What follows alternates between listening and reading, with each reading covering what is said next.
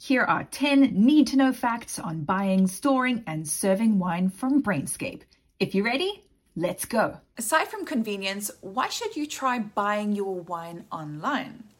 Well, online stores stock a much greater diversity of wines than your local liquor store. Most liquor stores push big-name commercial brands that are guaranteed sales with only a small section devoted to unique varietals, styles, and producers. Online, however, you can find unique small-batch wines that are both delicious and affordable, rare and expensive wines to squirrel away for special occasions, and wines from all over the world and not just your backyard.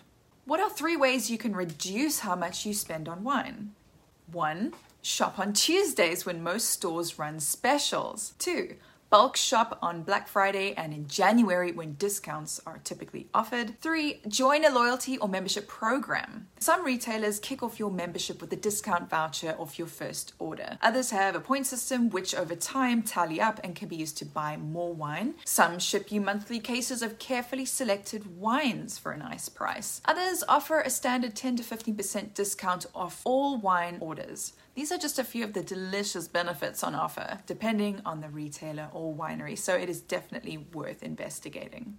How can you ask a sommelier or server for a good wine recommendation if you've got a strict budget? So these kinds of questions can be a little bit awkward to ask. You don't want to come across as cheap or frugal to a date or to your family. So the best way to ask your sommelier or server about an affordable wine option for the food you want is this question. What are your favorite wines for under sixty dollars or seventy dollars or even forty dollars, depending on your precise budget? Alternatively, if you're really worried about looking like a cheapskate, you might ask more euphemistically, do you have any wines on special? special tonight? Or what are some simple wines that are a great value? Or what are some wines with, insert your characteristic, that are not too crazy fancy? Or you can even get up from the table to use the restroom and speak to the sommelier in private.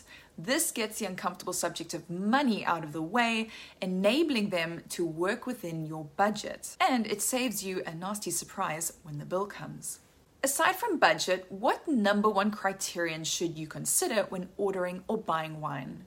The answer is the meal you intend on pairing that wine with. What you want to eat, more specifically, its weight, complexity, and flavor profile is paramount in the choosing of the perfect wine. So ask the sommelier or server, we'd like to order the Greek pizza or sea bass or filet mignon or curbano with cheese. Just kidding. What wine do you recommend to go with it? If you do this, you will get a wine that is sure to complement the meal you are enjoying that night. True or false?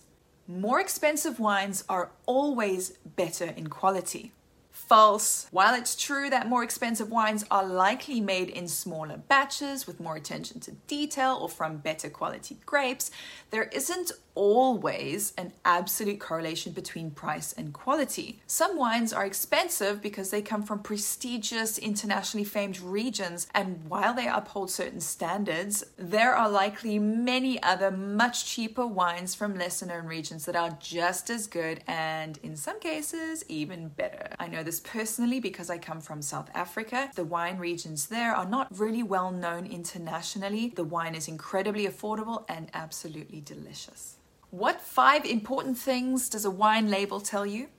The who, what, where, how, and when of the wine. The producer or estate that made the wine. Which grapes were used to make it. In which region, sub-region, or vineyard the grapes were grown. The style in which the wine was made. And the year the wine was made, or its vintage. Let's take a look at an example. Moët et Chandon, Blanc de Blancs Brut. So the producer is Moët et Chandon, one of the world's best known makers of champagne. The region is obviously Champagne in France. You cannot call a sparkling wine champagne unless it is made in Champagne. Since only Chardonnay, Pinot Noir, and Pinot Meunier is grown in Champagne, this Blanc de Blanc, which means white of whites, is made from mostly, if not one hundred percent, Chardonnay. In order to be called a Champagne, we know this wine was made in the traditional Champagne method, and since the label doesn't detail the year in which the wine was made, we can assume it to be a non-vintage wine.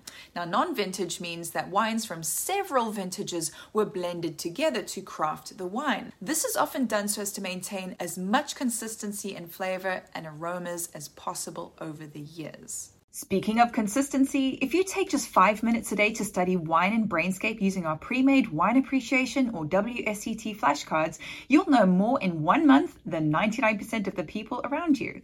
Plus, you'll feel infinitely more confident ordering the perfect wine off the menu the next time you eat out.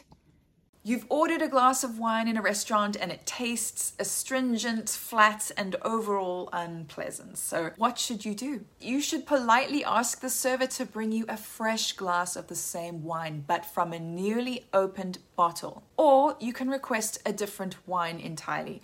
But whatever you do, do not suffer through a bad glass of wine. As long as you are polite, you are not inconveniencing the restaurant by sending a bad glass or bottle back. Oftentimes, what happens in restaurants that serve wine by the glass is that the bottle of house wine that was opened the night before sits overnight and oxidizes. By the time it's poured into your glass, it may have lost some of its freshness and fruit character, which is why you're within your rights to ask them to open a fresh bottle for you. Alternatively, if you just don't like the taste of the wine you chose, you can request a new one. Again, there's nothing wrong with sending back a glass of wine. A good establishment would far rather you enjoy your experience than suffer through it.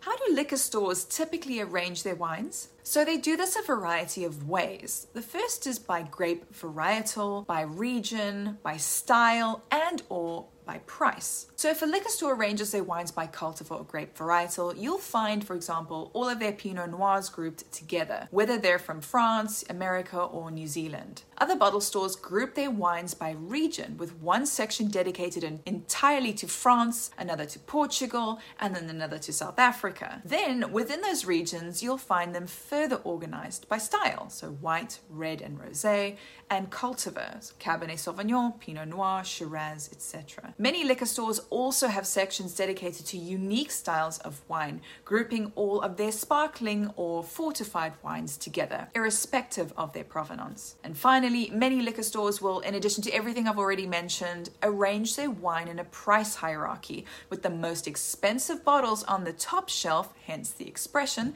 and the most affordable wines on the bottom shelf.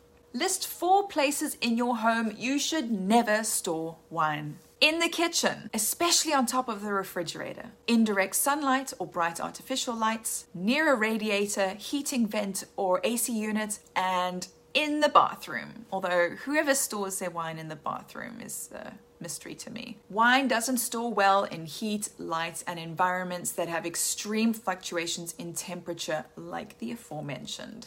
How should you store bottles with cork enclosures? On their sides with the cork submerged in wine. This keeps the cork moist and sealed, preventing any oxygen from entering the bottle and oxidizing the wine. With screw caps, however, it doesn't matter how you store them.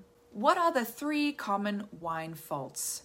Cork taint, oxidation, and heat damage. Cork taint is caused by a chemical compound called T C A, which smells kind of like musty, wet cardboard or wet dog. Oxidized wine looks darker or browner than it should, with white wines having a kind of nutty or jammy-like aroma, and red wines having an unpleasant vinegary or caramelized aroma. And finally, wines that have been damaged by heat tend to taste and smell old, dull, and stale, and they lack freshness and fruitiness. So if you ever identify any of these things on a freshly opened bottle of wine, take it back. No restaurant, store owner, or winemaker would ever want you to waste your money on wine that does not taste the way it was intended to taste.